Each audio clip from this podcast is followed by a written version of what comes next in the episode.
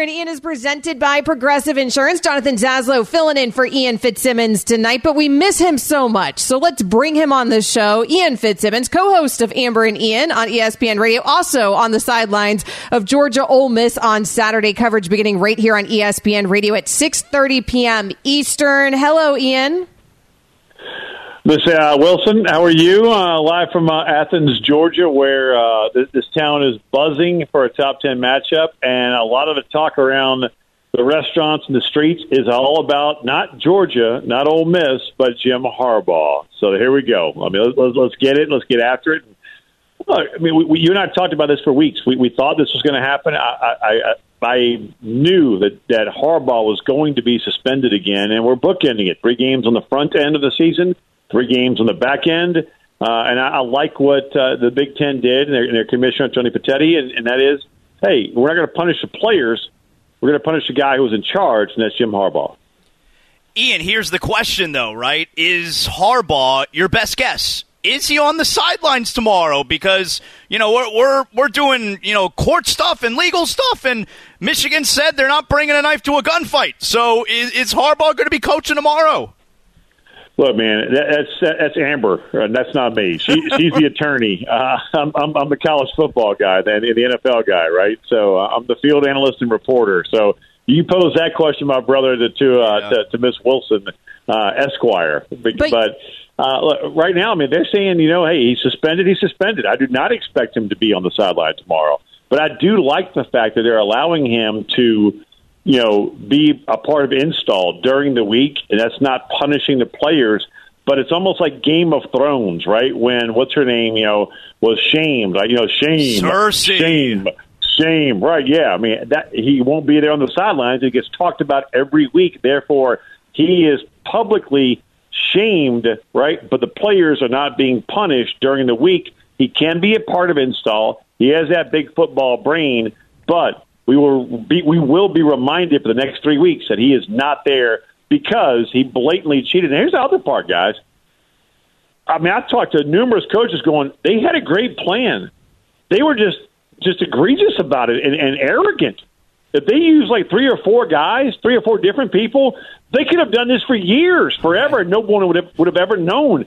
They use the same dude under his name every single time, and that's how they got popped part of it is a punishment for stupidity. Ian Fitzsimmons joining us here on yeah, Amber and Ian right, Jonathan right. in Ian's seat tonight because Ian is at Georgia Ole Miss. That game on our airwaves tomorrow at six thirty. I'm not going to go full lawyer on you, Ian, because I know what that did to you last night, and your eyes were uh, just glazed over. Uh, you were you made so my head hurt. I, I, mean, lost I, the whole I audience. Spinning.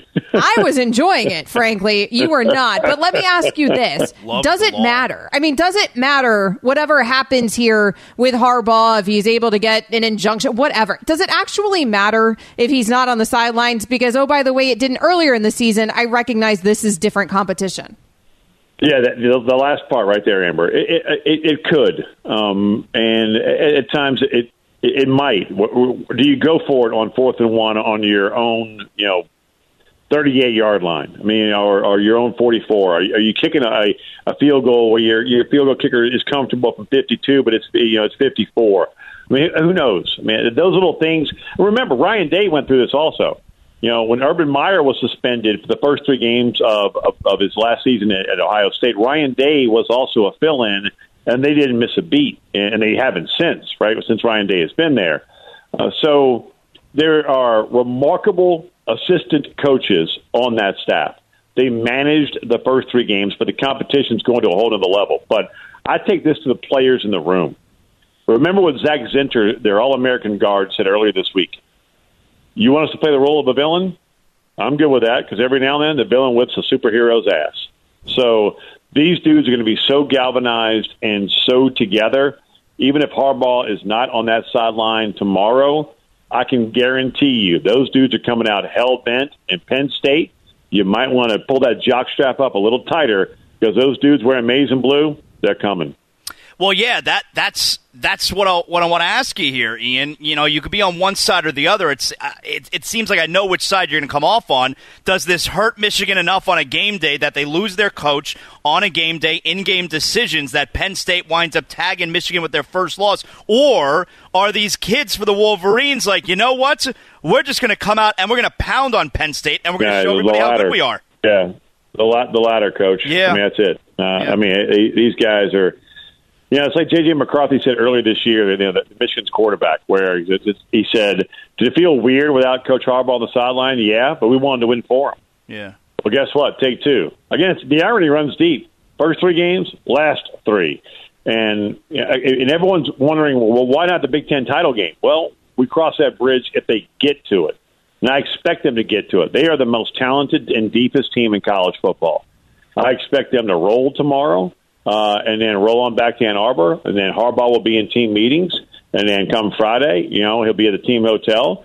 And then Saturday, you'll, they may have a rotation of coaches as they did in the first three games, or he might designate this is my interim head coach until I'm back. And then I fully expect him to be in the NFL next year, guys. Fully expected. But right now, this is going to be a, a united front, and these dudes are coming, and they are talented, and they're angry. And Penn State, you might want to start taking those shots now because it's a noon kick and not a seven o'clock kick. You might want to go and get looped up because it's going to be a long day. Well, that's all anybody's talking about, but you're not at Penn State. You are, in fact, in Athens, Georgia for Ole Miss, Georgia. So let's talk about the game that you'll be on the call for tomorrow. 6.30 p.m. Eastern coverage begins right here on ESPN Radio. Give me the most interesting storyline. I know there's several. Give me the most interesting one to you, Ian. Well, it's it's a quiet whisper that is no longer a quiet whisper. It's kind of a murmur. Is Brock Bowers going to play tomorrow? Now, remember, Tua Tagovailoa, when he was at Alabama, when he had his tightrope surgery on his ankle, he came back in 20 days. So this is 20, day 26 or 27 uh, for Brock Bowers, and there a lot of a lot of people uh, around campus here are wondering, hey, is he coming back? So I, I mean, I don't know if he is or not, but there's a, a distinct possibility he could um, because just of the timetable of, of that tightrope surgery and how long it takes. Along with Marius Mims, you know, their outstanding right tackle is going to be a first round draft pick. You know, he got he, he got he twisted his ankle up against South Carolina. I do not expect him to be back, but Brock Bowers to me is, is the best player in college football. Uh, he is going to be a surefire first round pick. Um, he won't. He may not go top five like Kyle Pitts did, but I think he's a more complete tight end than Kyle Pitts was because he will get in line and you want him to wham a nose tackle, he'll do it for you. Uh, that, that's what makes him just so versatile. So I, I'm curious to see during warm-ups tomorrow if 19's out there, you know, and when they come out, I mean, he'll come out in warm-ups, but when they pad up, right, about an hour before kick, my, I will be watching that Georgia tunnel going, is 19 coming out? Uh, that's number one. Number two, um, mean, Georgia is starting to click. I mean, Carson Beck is getting better and better at quarterback every single week. Now, on the other side, uh, Amber, you, you, we talked about it last night. Lane Kiffin, you know, said, "Hey, we have nothing to lose," and I expect him to coach like there's nothing to lose. If there's a fourth and short in his own forty, expect Lane Kiffin to go for it. You know, I mean, and if there's any play like Lincoln Riley had against Washington, right, where they ran that jet sweep to the left uh, with the the freshman's uh, um, you know, branch, and then pitched it back to Caleb Williams, and he throws a deep ball for a touch to uh, the left boundary. If there's any plays that that Lane Kiffin has like that in his arsenal, you'll see it tomorrow night. I guarantee you, he's not going to leave anything left because if Ole Miss wins this, they're in a driver's seat to try and make the college football playoff. And remember, if Tennessee wins early against uh, Missouri in the early window, that's more. Uh, that adds so much more to this game because Georgia plays Tennessee next week. So Georgia, if Tennessee wins, Georgia has to keep pace. Imagine that. Yeah, I said it. Georgia has to keep pace with Tennessee because they lose, then that ne- next week that's a tiebreaker between Georgia and Tennessee for the SEC East. This game is massive tomorrow night. And we will be watching for this top 10 matchup with huge SEC implications and also national implications. 7 p.m. kick from Athens. Ian Fitzsimmons will get you started right here on ESPN Radio at 6.30 p.m. Eastern. Thanks, Ian. Thanks, Ian. Don't lawyer it up too much tonight, Amber. Don't do it. No Don't, promises. You'll make all our heads hurt. Don't do it. Coming up next here on Amber and Ian with Jonathan Zaslow in the saddle for Ian Fitzsimmons tonight as Ian rides off into the sunset to cover that game for us tomorrow. Which NFL teams are in the worst quarterback situation? We'll get into it. ESPN Radio is also on the ESPN app. Celebrating Veterans Day with Aaron Rodgers on ESPN Radio. The shape and the direction of the world and our country was molded by those men and women, brave men and women. Um, you know, to be able to be here today, to play a game we love, to live in a free country, um, you know, we know that it's because of the sacrifice of so many, and we're so appreciative. ESPN Radio celebrating America's heroes on Veterans Day.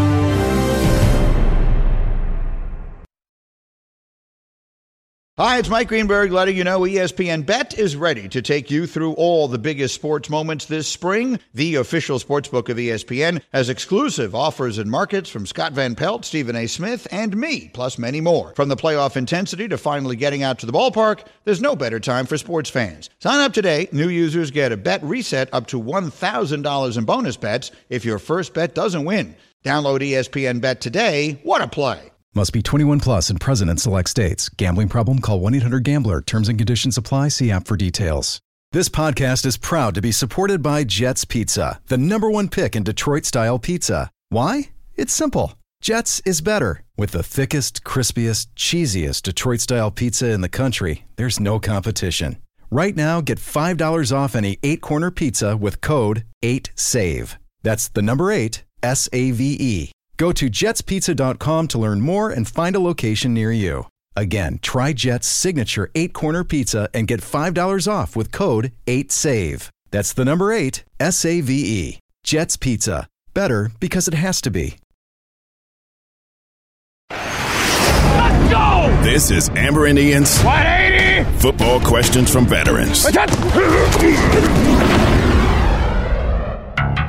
All right, so my name is Tom Koba. I was a sergeant in the United States Marine Corps. And my question for you do you think the reason why the Steelers aren't doing as well as they could be is because of Pickett's um, inexperience or Matt Canada's offensive incompetence? Shout out to the Marine Corps.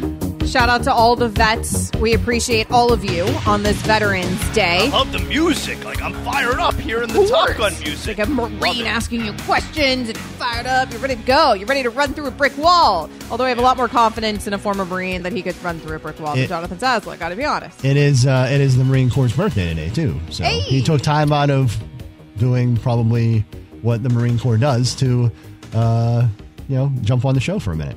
Well, there you go. Uh, Uh, shout out to that. Uh, happy nice birthday, touch that Marines. James put together today, having those guys pop in on the show with their football questions. I like it. It is. I know. A nice touch from the veteran James Steele, who I'm sure wants more roses. So we will mention that again. What was your like? He was. He just gave his rank and everything. Yeah. His whole like. What's your? Oh, let me hear it. What's your rank? What's Let your thingamajig? Yeah. My, What's your oh, thing? My thingamajig. Uh, I I was only in for four years, so I was a senior airman. Okay. Senior airman. Sounds cool to me. That still sounds pretty badass. I'm not gonna lie. I don't, I don't have any of those titles in my resume. I'm just, Uh, I'm It just sounds better Jonathan. than freshman airman or a junior airman. No idea if that's how it works. Senior but senior airman. airman. But yeah, I was a senior Sure. airman. Seem important to me. Now I'm just almost a senior. There you go. Senior radio host or radio producer, rather. Not that either. Not even that. Uh, Jonathan Zaslow is a radio host at Zaslow Show. That's how you find him. At Amber W Sports, that is how you find me. Amber and Ian is presented by Progressive Insurance. Is Kenny Pickett the problem? Is Matt Canada the problem? What's the problem with the Pittsburgh Steelers? I mean, I, I wouldn't say that Kenny Pickett is the problem. It's just his second year. I think maybe the expectation was a little bit too high going into this season. Like you saw snippets of it last year, and it's not like he was, you know, a, a- top, uh, you know, top first round pick last year where he's he should be amazing right away, or at least that's what the expectation would be. I think we saw some glimpses last year, and maybe folks got a little ahead of themselves as far as what to expect in year number two from Kenny Pickett. He hasn't been what people thought. So I guess that's kind of blaming Kenny Pickett, but at the same time, I don't want to blame him because you got to give these guys a little bit more time.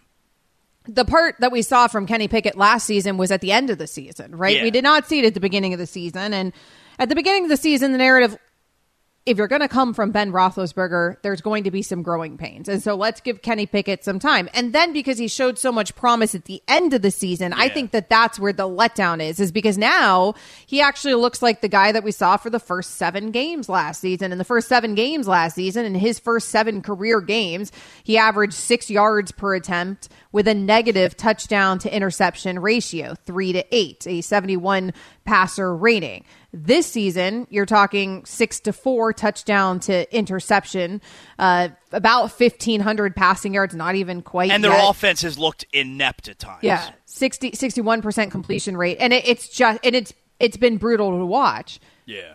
Matt Canada's system, what's interesting about the Canada portion of this conversation, and he's going to get a lot of heat, right?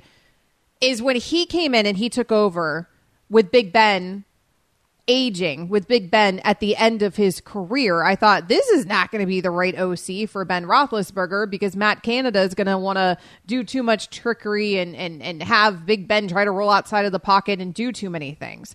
And it's not going to work for a quarterback like Ben Roethlisberger at Ben Roethlisberger's age. And then it didn't look good in Ben Roethlisberger's last year, but that wasn't surprising. And then enter Kenny Pickett.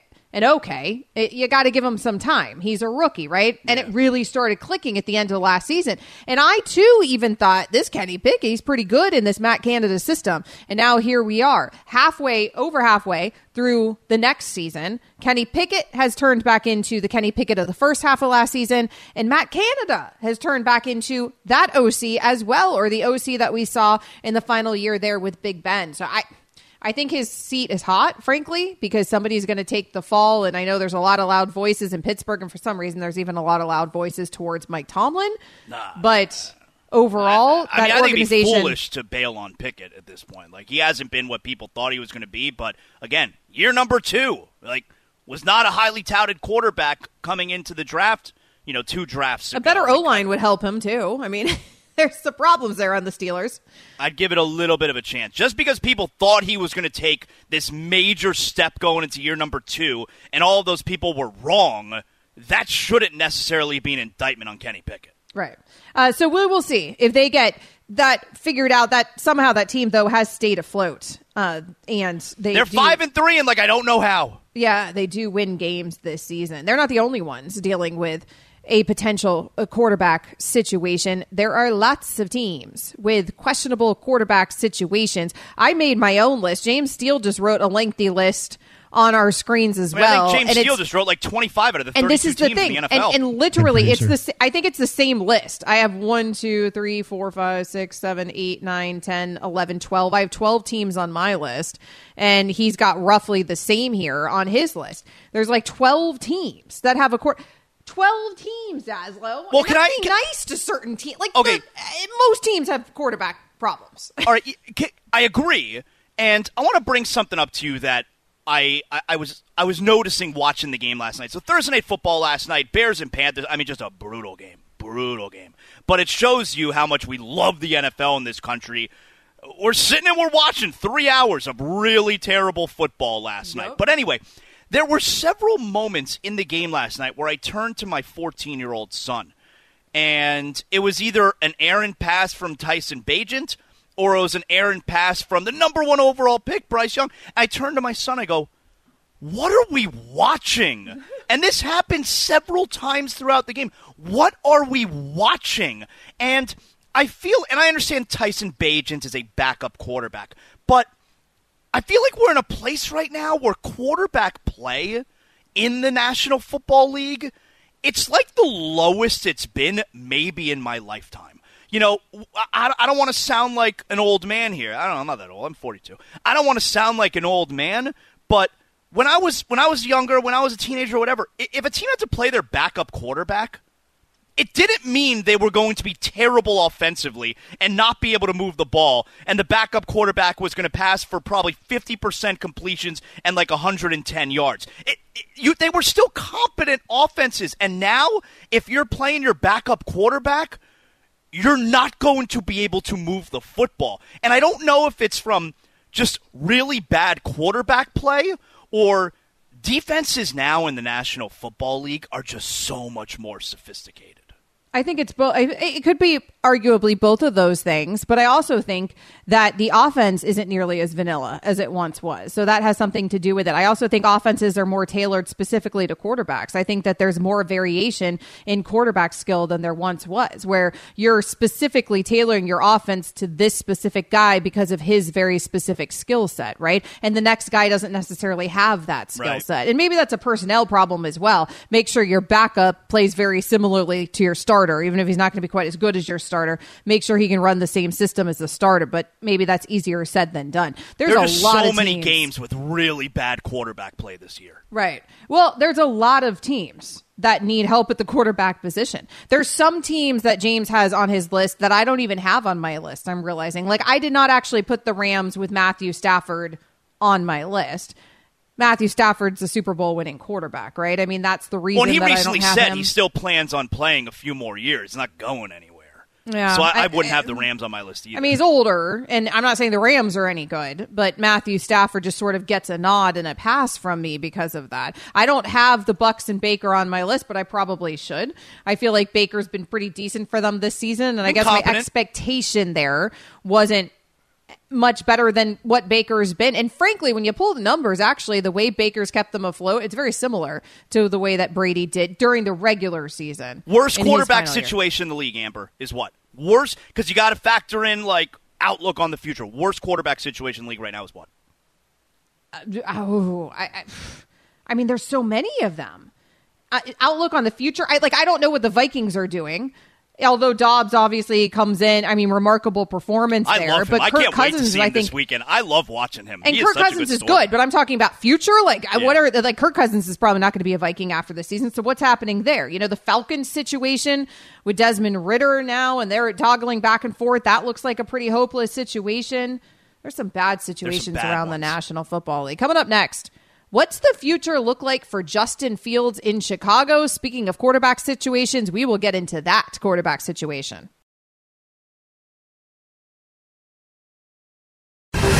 He's got an 18.7 QBR in the end of half of games this season. That's where they need to see him make a jump before they can either say, yes, we're going to move forward with him in 2024, or hey, we've got to go get somebody else. I think they want to sell to everybody else that Justin Fields is fully healthy so they can try to maximize the return in the offseason. If I'm a team that is not in an advantageous position to draft a quarterback right now, I am absolutely going and doing something like that. Back here on Amber and Ian, Jonathan Zaslow and Ian seat tonight. Ian, of course, on the call tomorrow for Ole Miss, Georgia. So he's taking the night off. Jonathan, so nice of you to be filling into his yeah, seat, but also very nice of Courtney Cronin to be joining this show. ESPN Bears reporter, and most importantly, at least in my opinion, host of Best Week Ever here on ESPN Radio. I'm a little skewed, though, to the radio side of things here at ESPN, Courtney, but let's talk about these Chicago Bears. And where I want to start is not with Justin Fields because everybody always starts with Justin Fields and he didn't even play in that game last night. But what did happen last night was the Bears were in the rare win win, lose win scenario that we don't often see because they have Carolina's pick. What is the temperature in Chicago amongst the fan base? You're very close to it. You also do television there in Chicago. Are they excited about the idea of draft picks at this point? Is that what we're rooting for if we're a Bears fan? There's a certain portion of the fan base that is, and now it's a 40% chance, 38% of that belonging to Carolina's pick, which the Bears own in the first round in 2024, and then 2% belonging to their own pick, which I believe is fifth right now. But it's that chance that they could get the number one overall pick for a second straight year, and maybe they don't trade it away because maybe they go get a quarterback. And there's a there's a portion of this fan base, guys, that is looking at Justin Fields, Tyson and saying the answer at quarterback is not currently on the roster. Now, it's the halfway point of the season, and the Bears still have to evaluate when Justin Fields comes back to figure out if that truly is the case. But I think you have a pretty big divide here of people who still want to squeeze out every last bit of the Justin Fields turn up and see what left is there is to to evaluate to see can he take less sacks? Can he show you that he can win games? I mean, he's like he's six and you know, 25, 6 and 26 as a starter right now over three years, that's usually about the amount of time that quarterbacks have to truly prove themselves. And there is a lot still to be learned from the Chicago Bears brass, from the coaching staff, and, you know, from this offense to figure out if it can reach its capabilities with Justin Fields. But, you know, this is a three win team right now. They've got seven losses, year two of a rebuild that's going honestly, according to plan, it just feels slow. And I think the patience is running pretty thin in Halas Hall and, you know, among the fan base. And people expected this thing to be further along, frankly, than it is. Courtney, when Justin Fields does eventually return and he's back in the lineup, how much of him getting on the field is the Bears still, like you said, maybe evaluating what they have? And how much is it them already knowing what they have, maybe what they don't have, and trying to drive up the price a little bit in the offseason to move him? It's a great question because if they do bring in a quarterback, how do they handle the one that they currently have on the roster, the multiple quarterbacks? I think they found a nice backup in Tyson Bagent. I really do. And they've learned that, you know, they've learned a lot about the offense the last couple weeks because – you have two different styles of quarterbacks, despite both both running the same offense. And Bagent solving the backup issue that this team has had to find like an actual backup that can win you a game or two, that's important. But when it comes to Justin Fields, if you go get Caleb Williams, Drake Maye, whoever else in the draft, do you automatically assume that that means Justin Fields is getting traded somewhere else? If and when does that trade happen? Could this potentially be a quarterback competition next year in training camp to see who ends up being the starter in 2024. As we've learned, especially last night, maybe quarterbacks should sit for a little bit and not just jump right into action if they're not ready to be NFL QBs. Who knows if that's the case for the Bears, but that could be Justin Fields' true if they go the route of drafting a quarterback, if the rest of the season goes kind of the way the first half did, maybe that's how they handle the quarterback situation. But, you know, there's still there's going to be some team that looks at him and says there's untapped potential. We're willing to give up, you know, a high draft pick to be the ones to fix Justin Fields because, we, as we know, in this ego-driven business, um, everybody thinks that they have the answer to taking great players from college, and if they don't work one place, making them work somewhere else. Courtney Cronin, she covers the Chicago Bears for us here at NFL Nation, also Best Week Ever co host on ESPN Radio on Sunday mornings alongside Peter Burns. Let's talk about the defense from the Chicago Bears last night. Held Carolina to 13 points, but it's Carolina. What did you make of that defensive performance? It was their best defensive performance to date. And you're right, Amber. It is Carolina. They are not a good football team. And they're struggling offensively. I don't know what their identity is. They've definitely not been, um, you know, with the play caller switch. Doesn't seem to be fixing much uh, by way of you know generating points and, and having an identity. But it's a good sign for Matt Eberflus, the head coach of the Bears, that his his plan's working. At least you know incorporating Montez Sweat into the mix so you can generate a pass rush because that's something they haven't done. I mean, they entered yesterday with 10 sacks and then they got three more. They went two games without a sack and they just haven't been able to pressure the quarterback, so that's stressing the back end of their defense. You saw the tide shift a little bit. Now, the real test is going to be can you take what you did against Carolina and then find ways to replicate some of it because you know that the Lions are a great team, the best team in the NFC North right now. That's Chicago's next opponent next week. So, can they do those things that work so well against Carolina, against Jared Goff in a, in a competent offense, and then Minnesota the week after that, both of those games on the road? That's where we'll be able to truly tell okay, was this just the byproduct of a bad offensive line that couldn't protect Bryce Young? Or is there something here that's concrete and trending in the right direction more than just a one game wonder for the Bears defense? Courtney, a major talking point after the game last night was Frank Reich's decision to trot Eddie Piñeiro out there for a 59 yard field goal with about 90 seconds remaining on fourth and 10. The kick came up, I mean, woefully short.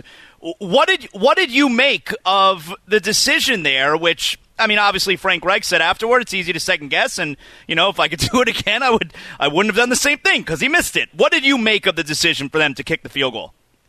I channel some of Adam Thielen that this offensive performance was embarrassing. And that six minute drive that starts on Carolina's nine yard line, they get to, you know, just over the midway, mid, you know, midfield in Chicago territory.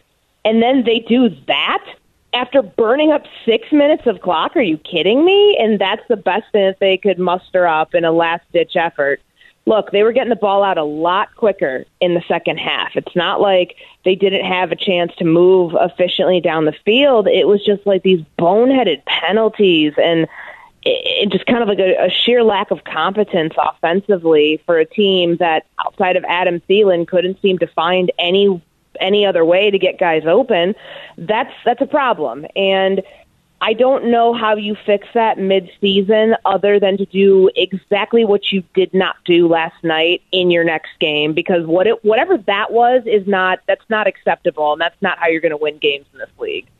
Courtney Cronin joining us. Eddy Piñeiro, by the way, when he was at Florida, he drilled an 81 yard field goal. What? Given in practice in practice. Nevertheless, he had on pads. He had on pads. His his longest in game field goal was 54. So it wasn't insane that they had him go for a 59, but of course, it seems insane in that scenario. Courtney Cronin, she covers the Bears. Also check her out on Best Week Ever on Sunday. Let's talk about Michigan, Courtney. Okay, let's move off the Bears for a second because it's all all of us are going to be talking about. I'm sure it's all you and Peter Burns are going to be spending a lot of time on Sunday morning as well. What do you make of the Jim Harbaugh suspension coming down three games, not coaching in game for the rest of the regular season, the sign stealing scandal. What do you make of this mess?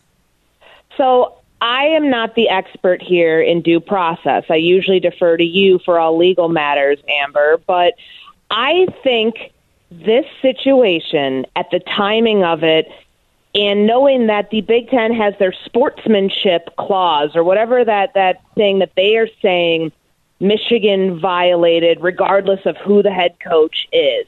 It's different than the head coach responsibility label um, and punishment that the NCAA is separately investigating. So, frankly, I think within their own Big Ten rule book, Tony Petitti was within his right to come down with a ruling here at the time in which he did. Now the timing looks terrible. They're already they're up in the air. They find out from a tweet apparently that that's what's going to happen that Jim Harbaugh is going to be sidelined, but not on the sideline. He can coach Monday through Friday, just can't coach uh in games on Sunday on Saturday for the next 3 games.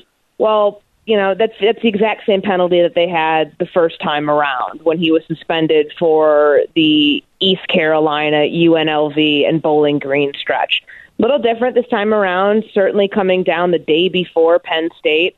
Um, not great timing from the student athlete perspective. I think that they're the ones lost in all of this with the backbiting that's been going on between schools and the Big Ten and uh, all of the you know glad handing that seems to be, you know, going on with people trying to, you know, guide Tony Petitti, maybe trying to take advantage of the first year commissioner of the Big Ten and sway which way he was going to rule. But I think it was the safe ruling for the Big Ten because it wasn't so aggressive to where an injunction's immediately going to get filed, and you think, okay, the big uh, the Michigan's going to like sue the NCAA. There'll be that temporary restraining order.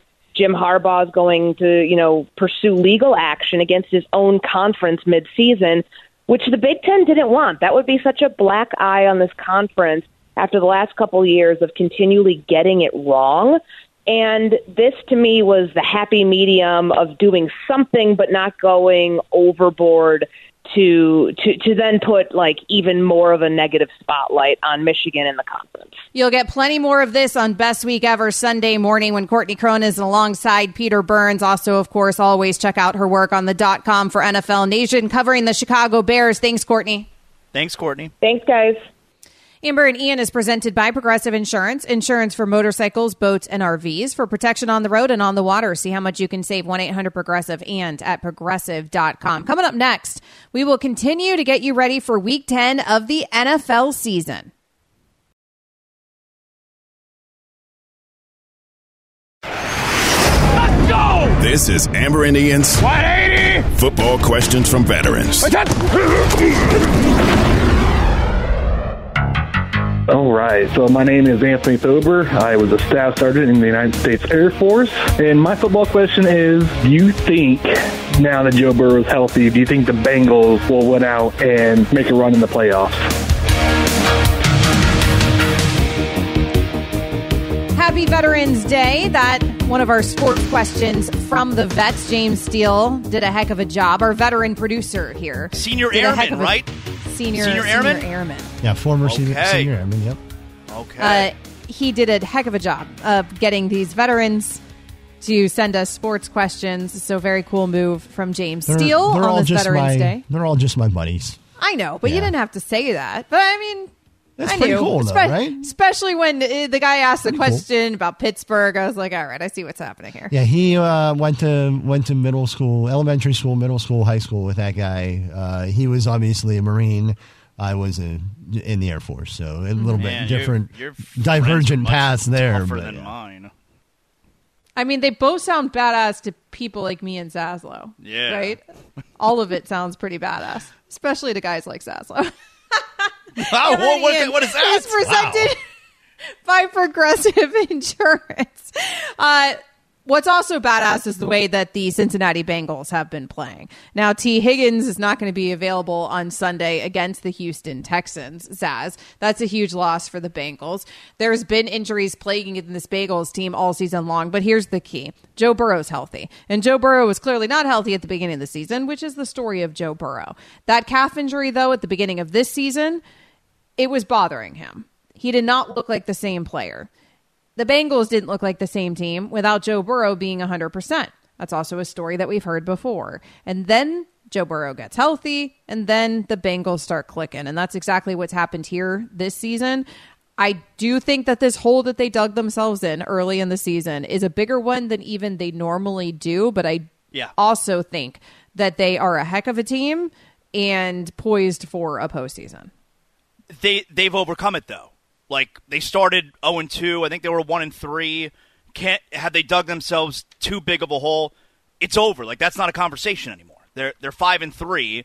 They're at home this weekend. I, I understand the Texans and CJ Stroud are a great story, but they're they're a home win against the Texans away from being six and three, and maybe even a Baltimore Raven loss because Baltimore is playing Cleveland. Maybe even a Raven loss away from pulling within a game of the division, depending on what happens there. So yeah, the Bengals they got off to the slow start, but we don't even need to talk about that anymore. It's over with. They're they're they're back in it, and right now that AFC North four teams right now. If the playoffs start today, which would be weird because there's still a bunch of games left in the season if the playoffs started today. But if the playoffs started today, you have four teams in the AFC North who are qualifying for the postseason. Yeah, so that slow start for the Bengals over and done with. They're just back to being the Bengals. It looks like. It looks like they are back to being the Bengals. Traeger is awesome. This Saturday, enjoy the one of a kind wood fired flavor on a Traeger Ironwood XL from the Home Depot. Let's move on to Got One.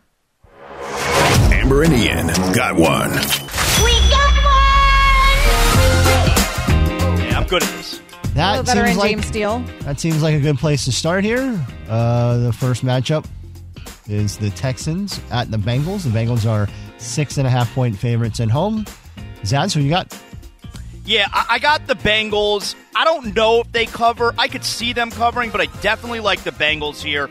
The Texans are a great story. CJ Stroud is a great story. DeMeco Ryans great story. But let's be honest here. Four and four Texans are playing above everyone's expectation right now. And and they're gonna get a little bit of a come back to earth moment here against a Bengal team that looks like they're full speed ahead. So yeah, I got the Bengals. Tee Higgins is out in this one with that hamstring injury. Sam Hubbard is out in this game as well from that injury that he suffered in week nine. Ja'Marr Chase listed as questionable for this game. So the Bengals are not 100% by any means heading into this game. But again, the Bengals have been rolling. They look hot all around. Joe Burrow looks great once again. And as great of a story as the Houston Texans and CJ Stroud has been, and all the credit goes to DeMeco Ryans and CJ Stroud for a heck of a season so far because the expectations were so low. I would Yeah. be shocked, however, if they're able to capitalize on this moment against that Bengals team. This ain't the Bucs, right? It was a heck of a performance by CJ last week with 46 seconds left, bringing them all the way back against the Tampa Bay Bucs. But this is the Cincinnati Bengals. Uh, give me, give me the Bengals in this game. Uh, you can tune in for a football Sunday doubleheader as the Jags host the Niners, followed by the Commanders at Seahawks. Coverage begins at noon Eastern on select ESPN radio stations. So let's go there. Commanders at the Seahawks. Seattle is six point favorites at home. Amber, we got. um, I guess you know what? I have the Seahawks in this game. The Commanders are one of those teams that every season everybody tells me, oh, the, you know, the defense for the Commanders. And and they're one of the teams, by the way, I'm not even sure you had the Commanders on that list, James, when we talked earlier about the teams that have quarterback problems in the NFL. The Commanders and Sam Howell are definitely on my list of teams with quarterback problems in the NFL. The Seahawks arguably, Zaz, have their own quarterback problem because Geno Smith does not look like the same quarterback as last season. He looks maybe a little closer to the guy before that that we saw for all those years in the league. Nevertheless, here with this matchup, I'll still go Seahawks, even though this is a story of another two teams that I don't really believe in either one. Well, yeah, I go Seahawks. The Seahawks are a different team at home. I mean, they got they got worked last week, obviously. Real disappointing effort in Baltimore. They're a different team at home. You know about 12th man? You know about that 12th man in I'm Seattle? All right. Man. Yeah, I like Seattle. That was it? Uh, one more real Yeah. quick. That's what you got? Hey, he's moving things along. Yeah, and That's this right. is how you Come do on. a pacey segment. Amber. Keeping a good pace here. Maybe All right. maybe learn a thing or I'll two try. from your old partner I'll there. try All right, here. Saints. No. Hey. The Saints are three point favorites on the road against the Vikings. That's who you got. Yeah, I, I'm I'm going Vikings here because it's it's a sentimental pick. I love this Josh Dobbs. He's my favorite story in the league right now. I mean, it was a thrilling game last weekend. Josh Dobbs has to come in. He was predictably terrible when he came in for Jaren Hall in the middle of the first quarter. You know, because he hadn't taken a snap with his teammates. He he didn't know his lineman didn't know his cadence. He doesn't know his teammates' names and then he winds up leading this comeback and a Viking win. Uh, by now, players are coming up to him and introducing themselves. It's my favorite story right now in the National Football League, so I'm rooting for Josh Dobbs and the Vikings. So I'll go Vikings, home dog. I'm rooting for the Vikings as well because I do think it's a heck of a story and and So frankly, cool. I if Kirk Cousins was out there, this would not even be a conversation. I would definitely also be going Vikings, not just rooting for the Vikings in this game. Saints getting three in this game straight up. I think I'd take the Saints though because of uh, just how shorthanded the Vikings are. Coming up next, we go back to the Michigan sign stealing scandal.